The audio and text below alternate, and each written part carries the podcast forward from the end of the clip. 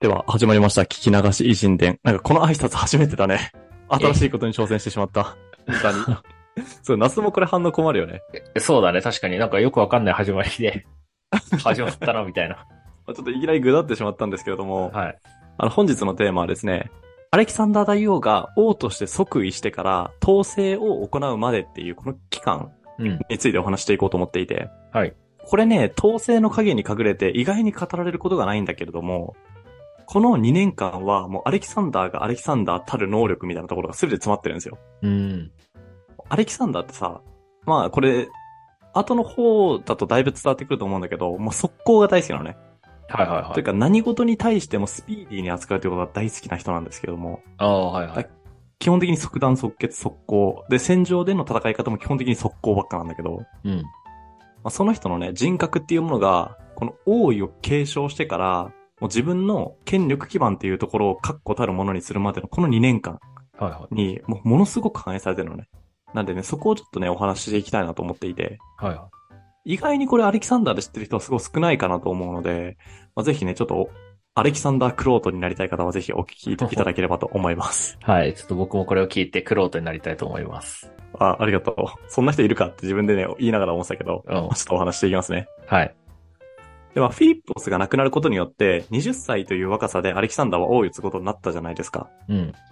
で、このフィリップオス2世の死っていうのは、まあ、突突然の出来事だったよね。そうだね。なので、まあ、大体こういうのって、元の王様、かつその王様が優秀であれば優秀であって、かつ、まあ、事業だったりとか国だったりを拡大しまくったこ、しまくると、その反動として、この人が亡くなると、しわ寄せがガッてくるってあるあるな構造なわけじゃん。うん。フィリッポス2世の場合は、この人が立ち打ち立てた異業っていうところは全ギリシアの支配だよね。ギリシア世界の名手にマケドニア王国がなりましたっていう事業をこの人はさ、うんあの、打ち立てたわけじゃん。そうだね。ただ人一代のき期間で打ち立てた異業っていうのは、その人が亡くなると崩れるぐらい結構脆いものになりがちなんだよね。ああ、そうだね、そうだね。でしかもアレキサンダーが即位したのって20歳の時じゃん。うん。なので、なんかよくわかんないけど、若造が即位したぞと。うん。で、フィリッポスは超やばかったけど、あのフィリッポスがいなくなったんだったら今ってチャンスじゃんっていう風に捉える人たちがめちゃくちゃ出てくるのね。確かに特に支配されたギリシアの他のポリスの人たちからは、あ今叩く時だ、みたいになるよね。まさにまさに。で、本当に全くそれと同じことが起こって。はいはい。なので、アレキサンダーは即位した時に、まあその離反してくるような奴らとを、こう抑えつけるってことをやんなきゃいけないわけだよ。うん。俺たちがギリシャの名手だよっていうことを改めてギリシャ全土に分からせなきゃいけないわけね。で、その時にアレキサンダーを襲った困難がまあざっくり3つありまして。はいはい。一つが、まあ、ギリシアポリスの、まあ、離反化運動というところだよね。うん。これをどうやって鎮圧させるかでっていうのが課題1。はい。で、二つ目が、蛮族の反乱。蛮族。ままた、これとは違う。ギリシアのポリスとは違う人たちってことそうそう、違う違う。あの、ポリス以外でも、マケドニア王国って蛮族をさ、こう支配領域に組み入れてたんだけども、はあ、いたね。はいはい。いたでしょちらっと思い出してきた。うん、思い出してきた。で、これもフィリッポスが王様になってからさ、即位した人たちじゃん。即位といううかん支配した人たちじゃん。確かに。で、これもフィリッポスいなくなったらラッキーって言って、もう反乱してくるんですよ。ああ、そっかそっか。で、しかもまあまあな規模で反乱してくるのね。うん。なんで、これを鎮圧しなきゃいけないですと。はい。で、三つ目が、テーベの反乱ですね。テーベ。これはポリスの中の一個なんだけれども、さっきポリス、ギリシアポリスの離反って言ったけど、あれはね、表面的な武力とかにはなんなかったのね。うん。なんだけれども、テーベは本当武装放棄とかしてくるの。ああ、あの、一回ライジングして、そうそうそちょっと微妙になった国ね。そう。一回ギリシア名手の座についたんだけれども、即、こう、落ちぶれてしまったテーベですね。うんうんうんで、さっきも言ったんだけど、この人たちはもう武力を用いて強制的にマケドニアから、あの、離反しようとするんですよ。独立しようとするのね。なんで、これも、なんとかしなきゃいけないっていう。うん。で、2年間でこれ起きてるから。それがまずすごくないうん。うん、確かに。いで、逆に言うと2年間でこれ全部鎮圧するんだよ、アレキやサンダーは。それがすごいよな。すごいよね。うん。これね、ちょっとした反乱とかじゃなくて、本当に満単位の反乱だからね。しかもそれを20、21、22ぐらいの時にやってるわけでしょ。この2年間で。で、しかも改めて言うと、この2年間っていうのは、東方遠征、要は統制に出るまでの2年間なわけだから、うん。統制の準備期間まで含めての2年間なんですよ。あ、そっか。なので、実質は1年半とか、なんだったらもしくは1年とかもあり得ると思うよ。うんうんうん。確かに。これがさっき言ったそのスピードがっていうところで、これだけ早く鎮圧できたみたいなところあるってことか。めちゃめちゃあるよ。うん。なんでね、ちょっとずつ見ていこうと思うんですけども、はい。まずギリシアポリスの離反からですね。うん。まあ、最初に言った通り、マケドニアってもともとギリシアの中でもかなり蛮族に近い扱いを受けたわけじゃん。そうだね。で、カイロネイアの海戦を得て、マケドニアがギリシャの名手になりましたと。はい。ただ、この時点でほとんどのポリスっていうのは心よく思ってなかったんだよね。まあ、そうだよね。まあ、そりゃそうだよねって感じだよね。うん。伝統とかも圧倒的に俺たちの方がありますと。うん。 で、俺たちは実際にペルシャに勝った実績もありますと。お前らは何なんだと。最近までオリンピックに出ることすら許されてなかったじゃないかと。そんな奴らがギリシャの名手だと。ちょっと気に食わねえみたいな感じでね。なるね。で、実際ね、フィリッポスはね、だいぶ恨まれてたらしくて、ああ。フィリッポスを暗殺した人を称えて、検証式、なんだ、要は受賞式みたいなもんだよね。うんフィリッポス暗殺市長みたいなものを、もうすでに殺されてるんだけど暗殺者っていうのは。はいなはんい。だけど、その人たちを称えて検証式っていうのを行ったりしたらしい。ええで特にアテネに関しては、反マケドニアの運動というか、そういう論調を持ってる人たちって結構いたんだよ、当時でね。うん。なんでそういう人たちをけしかけて、マケドニアの独立運動とかを企てたりしてたんだって。なるほど。もう嫉妬ってことだよね、要は。だから。嫉妬に近いね、やっぱり。うん。で、過去の栄光にすがって、なんで俺たちがみたいなところから端を欲してるのは、ま、間違いなくあると思うから、まうん。あそういう感じかな。あとはギリシャ人って自由大好きだから、そもそも、なんか名手が決まってるっていう状態があんま好きじゃないんだよ。ああ、そうなんだ。そうそう。だからそういうところも相まってだよね。はい。反マケドニア運動っていうのは。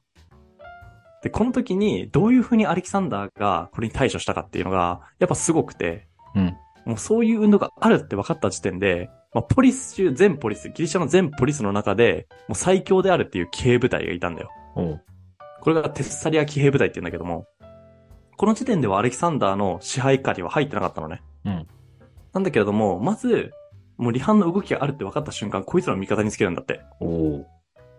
で、味方につけたまま、アテネとかテープみたいな離反運動をしてるところに強行軍として乗り込んだんだって。はいはで、まず最初にテープに乗り込んだんだけれども、い。うん。動きが早すぎてテープびっくりしたんだって。確かにそうだよね。もう仲間につけてるのみたいな。もう仲間につけてるのしかも。しかももうここに来てんのみたいな感じで。はいはい。だからテーベからするともうまともな話し合いができないまま、あなたのことをギリシャの名手として認めますみたいな制約を結ばされることなんだって。うん。だからもうこの時点で武力行使とかをせずに、テーベのことを支配下に組み入れてしまうっていう神業をね、いきなりやってのけるんですよ。おお。だからスピードが速いってね、こういうレベルまでね、連達することができるんだよね、多分。はいはい。で、もう一個のアテネに対して、まあ、反マケドニアのポリスであるアテネに対してだよね。もうアテネはね、これを聞いただけで驚愕して、使節団をマケドニアに送ったんだって。うんうんで、この施設なんで、王位についたことに対して、称えるのが遅れてすいませんでした、みたいな感じで、あの、歩み寄ってきたらしい。うん。おお。で、こういう離反をすべて収めた後に、全ギリシャを集めて、俺がマケドニアの王の地位を継ぐし、俺がギリシャの名手だからなっていう座を改めて認めさせたっていうのが手際だよね。はいは多分これ半年とかしかけてないと思うよ。い。すごいスピードだな。で、しかもこれが終わった直後ね、はい。に、この蛮族って言った人たちがね、反乱してくるんですよ。ああ。まあ、ナスもね、ちょっと思い起こしてくれてたけれども、うん。改めてこれ聞いてくださる方々に言うと、アレキサンダーの父親のフィリッポスっていうのは、キーシアだけを支配してたわけじゃなくて、マケドニアの北側にいる蛮族とかも征服してたんですよね。うん。で、それらの部族っていうのは、フィリッポスに対して、フィリッポスの武力に対してだよね。あの、従っていたわけなので、フィリッポスが亡くなると同時に武装放棄するんですよ。はいはで、この武装放棄っていうのは、普通にもうマケドニアの北の防衛戦っていう、まあ国家防衛の観点からもうすぐ鎮圧しなきゃいけなくて、い。うん。で、全ギリシアに対して俺が名手だよってことを認めさせた瞬間に、こっちに赴いたんだって。おお。で、これ思い返してほしいんだけどさ、ギリシアってだいぶ英義界に近いところにあるからさ、なんていうの、中心地が。うん。多分そこら辺から、からマケドニアの北の方に即行くっていうこの行軍速度。うんうんうん。なかなかだよね。おお、確かにね。山とか越えたりとか、するする。するよね。で、しかもこの時のね、蛮族の武力が結構な戦力だったんだよ。うん。騎兵が4000で歩兵1万だったんだよ。えいかついな。結構いかついよね。うん。だからね、蛮族蛮族って言われたけどね、人数いるし普通に強いんだよね、これたちって。確かにね。で、これに対するアレキサンダーの戦力は、騎兵が1500に歩兵が4000なんだよだおーから半。分以下。はいはなんだったらもう3分の1ぐらいだよね。いはい。うんうん。で、アレキサンダーはじゃあこの人数をどうやってひっくり返したのかというと、で、しかもさらに不利な要因がもう一個あって、蛮族が布陣してる場所がね、川の向こう側だったんだよね。おー。だからこちらが攻め入る側なので、川を渡ってる間に殺されたりするっていう危険がね、めちゃくちゃ高いんだよ。うん、確かに確かに。でそういう、まず数が約3倍ですと。はい。で、かつ川の向こうに陣取られてますっていう、このかなり不利な体制をどういうふうにアレキサンダーがひっくり返したかと。うん。もうすごいシンプルで、夜中のうちに川を渡り切って、夜明けとともに総攻撃を仕掛けるっていうシンプルな作戦ですね。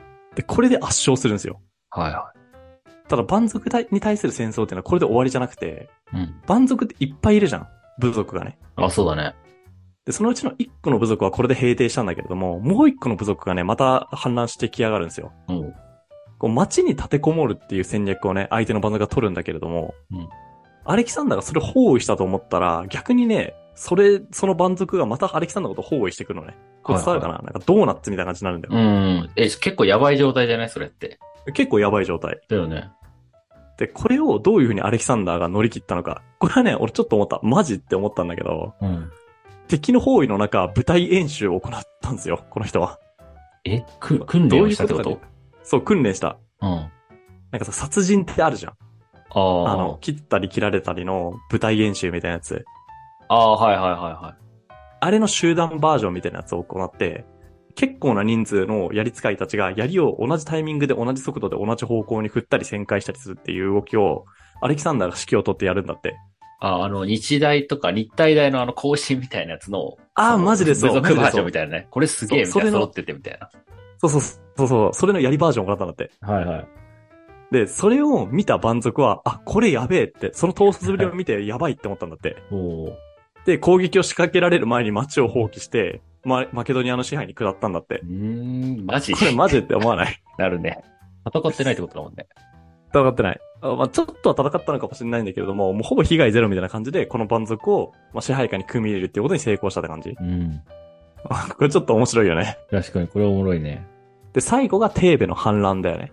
で、前提、テーベっていうのはね、これアレキサンダーがこの蛮族の支配っていうところに結構手こずってるぞっていうことを多分知ってたんだと思うわ。うん。だからこのタイミングで改めて、こう、反マケドニアの動きに立ち上がった。はいはい。で、テーベに駐屯してるマケドニア軍。まあ、これすごい人数は少なかったらしいんだけれども、それを全員殺害して、周囲のテーベ以外のポリスに反マケドニア、反ギギリシアの解放っていうところを呼びかけたらしいですね。はいはい。で、ほこの報告を聞いて、もうマケドニアのね、北方にいるアレキサンダーは、また速攻南の方に行くんですよ。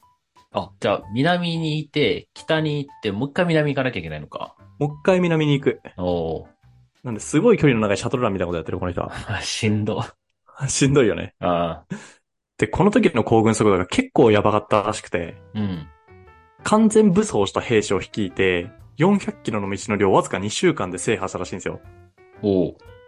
で、これね、伝わんない人と思うんだけれども、まず前提として、マケドニア軍の通常の行軍速度が、1日にだいたい30キロなのね。はいはいはい。で、まあ、かける14だから420だよね、普通に行くうんと。そうだね。あんまり速くないんじゃないかと思うんだけれども、うん。これを聞く、ここだけを聞くと。確かに。ただ今回の道のりの3分の1が山の中だったらしいんだよね。おお。マケドニアってさ、山の中にあるから、うんそこを越えて北に行ってますと。確かにで、。そこをさらに越え、越え直して、越え直してって初めて使ったんだけど、うん越え直して、またこっち側に来るわけじゃん。南側に行くわけだから。そこを踏まえて2週間っていうのは異常なスピードだったらしいですね。はいはで、実際にアレキサンダーが最近まで蛮族と戦ってたと。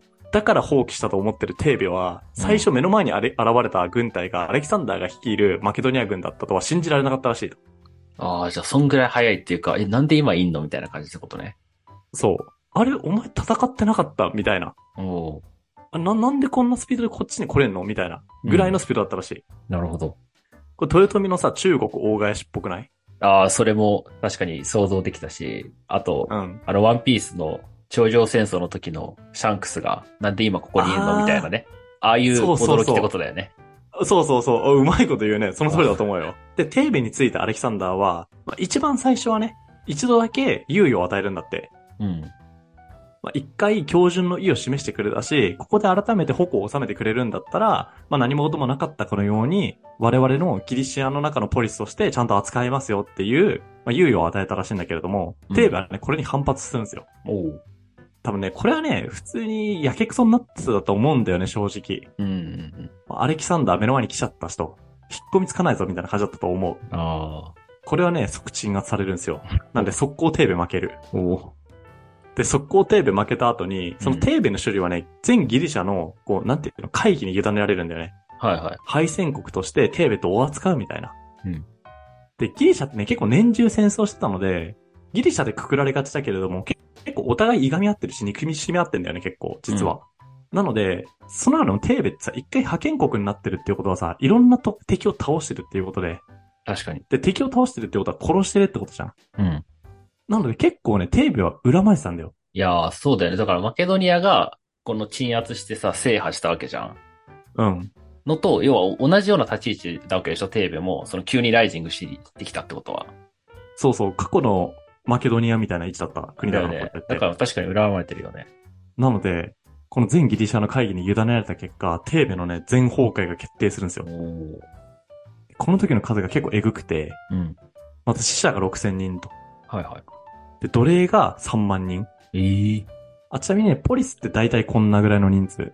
あ、じゃあもうほぼ全員が奴隷になるみたいな感じってこともう全員奴隷。ほぼあ、全員奴隷。なもるうほど奴隷にならなかったら死んでる。ええでも一部特例扱いの、なんていうの、名門家庭の子供たちとかは、保護されたらしいんだけれども、うん。それだと100人とかいないと思う、それは。でもこれでテーベはね、歴史上から姿を消すんですよ。いや、そうだね。完全崩壊だね。で、ここまでがアレキサンダーが王に即位してから2年間っていうい状や況そでうすよ。それがすごいんだよね。だからこれ、一生でやったことって紹介されても驚かないじゃん。驚かないよ もうねも。はや。うんでも、こっからがその東方遠征っていうさ、一番有名なやつが出てくるわけでしょ。 そうそうそう。異常だこよれね。なんだったら、そう、以上。これ東方遠征の影に隠れて、うんマジで知られてないから、これ は。でもさ、これを王に即位した20歳だからね、これやってんのが。うん。 20歳がこれを実現しちゃうんだよ。もう後のアレキサンダーがさ、まあ、あんだけの偉業やりますよね、そりゃっていうのが詰まってるじゃん、ここうに。ん。だからね、ちょっと今回お話しさせていただいた次第です。なるほど。どうだった聞いてみて。いや、ちょっとこれはすごすぎるなすごいよね。あだって20歳だもんね。まあなんか20歳だからさ、できたって見方もできるじゃん。これぐらいのさ、はいなんかはいはい思い切った行動を。ああ、いでもいいこと言うね。 にしても、こうのん決断力とその決断のこの間違わなさ、間違いないち。 ょ、ちょっと異常すぎて、決断間違わないよね、本当に。そう、なんかそれがビビるんだよな、普通に。ああ、すごいわ。いいこと言う。あ、でもね、ちなさっき言ったさ、若いからできたって言ったじゃん。うん。あれはね、アレキサンダー自身も実は言ってるんですよ。あ、そうなんだ。そう。まあ、アレキサンダーの師匠ってアリストテレスじゃん。うん。で、アリストテレスはね、東方遠征に対して結構反対派というか慎重派だったんだよね。はいはお前まだ23歳じゃないかと。まださすがに行かなくていいんじゃないみたいな。い。うん。もうちょっと、あと10年ぐらい、あーまあ、国力とかをつけて、で、マケドニアの王位とかを安定させて、そこからでも、まあ、トップ遠征って遅くないんじゃないみたいなことをアリストテレス言ってんだよね。はいはい。で、それに対してアレキサンダーが答えたのが、いや、若いくないとスピードが失われちゃうから、みたいなことを言って、途方遠征に乗り出すんだって。なるほど。でこの人の人の話聞かない。でも、そそれが功を奏してるわけだもんね。そう。で、しかもえ10年後アレキサンダーこの世にいないから。うわじゃあその時にやっててよかったし、なんかそれを貫くだけの多分自分へのなんか自信とかそうそうそう。があったからこそみたいなね。そうなんですよ。だ前回話した、アレキサンダーって自分のことを神様の、半分神様の子供だと思いながら育てられてる節があるから、うん。そういう、まあ、俺は神の覚悟を得てるみたいなところもあったんだろうね。うん、そうだね。じゃないとこれ無理だと思うもん。いや、無理だと思もう全てが繋がっていくよね。なるべくしてなってるよね、この人は。ういや。そうだね。まあということで、おまあ、ー1回からいよいよね、東欧遠征が始まります。ちょっと、怖いわ、逆に。ここで何を成し遂げたのかっていうところまでね、うんそこのヤバさっていうところと、あとね、シンプルに面白いっていうところをね、う。うんこ。れなんか漫画の中かなっていう話だからさ、うん、本当に。でもこれね、3500年前に本当にこういうことがあったんですよ。はいはまあ、ぜひともね、ここから歴史好きを増やしていくべく、まあ、はい面白くお話できればと思いますので、い。そうだね。次回お楽しみに待っていただければと思います。はい。ということで、本日も聞いていただいてありがとうございます。面白いと思っていただけたらぜひ YouTube のチャンネル登録や、ポッドキャストの評価、フォローの方お願いいたします。それではまた次回お会いしましょう。